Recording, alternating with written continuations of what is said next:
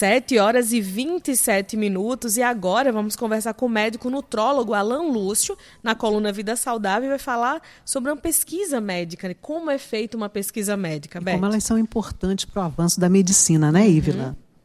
Vamos Oi, lá, pessoal, tudo bem? Vamos conversar hoje sobre pesquisa científica, mais especificamente na área médica. Olha só, muito se escuta falar em evidências científicas, em medicina baseada em evidências, de que as condutas médicas elas só devem ser tomadas se houver realmente um respaldo científico para isso. E como é que esse respaldo chega? Como é que acontecem as pesquisas na área médica? Olha só, gente, a gente fala muito na pesquisa que nós chamamos de multicêntrica duplo cego e randomizada. O que, que isso significa? Uma pesquisa, para ter, na verdade, um grande valor dentro da medicina, ela precisa ser, na maioria das vezes, multicêntrica, ou seja, ela vai ser feita em vários locais diferentes. Então, é uma pesquisa que parte dela foi desenvolvida aqui no Brasil, parte dela foi desenvolvida, por exemplo, ah, na França, nos Estados Unidos, e aí se junta um pedaço dessas pesquisas feitas em diferentes locais do mundo, e a partir disso, disso, dessa união, desses fragmentos de pesquisa, a gente consegue então tomar uma conclusão sobre aquilo que está sendo pesquisado. Então, isso é uma pesquisa multicêntrica. Duplo cego randomizado é o seguinte: vamos supor,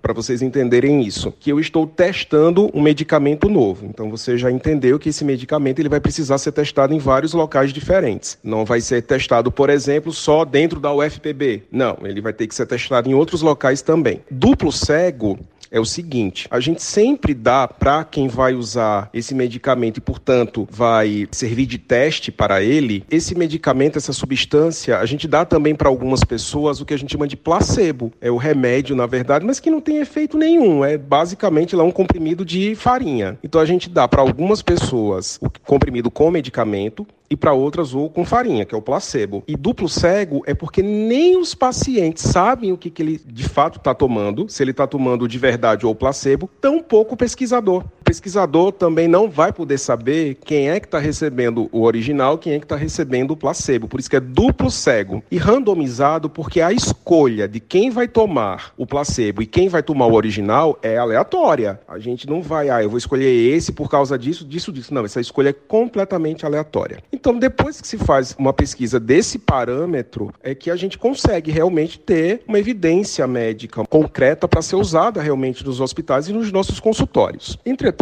gente, vale salientar que tem muita coisa que ainda não foi pesquisada. Tem muita coisa ainda que a gente precisa estudar. A medicina, a saúde é uma área que é muito ampla. Se a gente pensar que há 10 anos a gente não tinha diversos conhecimentos que nós temos hoje dentro da medicina. Então tem muita coisa que talvez a gente já use hoje no consultório, de forma talvez ainda não oficial, mas que daqui a uns 10, 15 anos a gente já vai ter isso de forma oficializada e amplamente respaldada pela comunidade científica. Vale salientar também que a maioria dessas pesquisas ou são financiadas pelo governo ou são financiadas pela indústria farmacêutica. E dependendo do que, que se está falando, por exemplo, uma pesquisa sobre o glúten. Gente, se você faz uma pesquisa sobre o glúten, talvez a conclusão que você tire disso é, por exemplo, que o glúten faz mal, mesmo para quem não tem aquela intolerância grave, que é o que a gente chama de doença celíaca. Pois bem, qual é o tratamento disso daí? Parar de comer glúten, certo? Qual é a indústria farmacêutica que vai financiar uma pesquisa dessa? Qual é o lucro que a indústria farmacêutica vai ter em financiar uma pesquisa cuja conclusão pode ser que a pessoa vai ter que parar de comer glúten? Não vai. E ela não vai porque é a teoria da conspiração, porque ela é do mal. Não, ela não vai porque ela é uma indústria. Ela visa lucro, ela não está praticando filantropia. Então, se não gera lucro para ela, ela obviamente não vai financiar. Então, algumas dessas pesquisas, elas são financiadas, na verdade, por instituições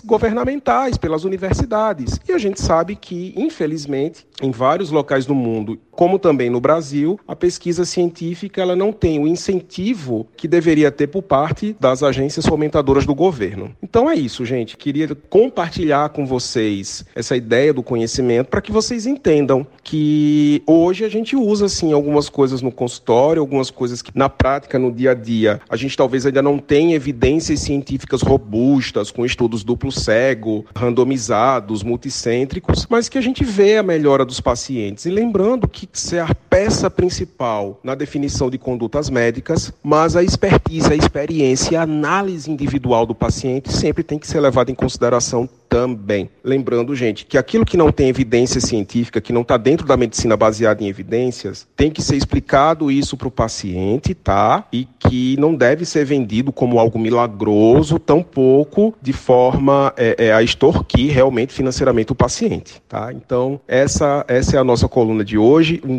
grande abraço para todos vocês e até semana que vem.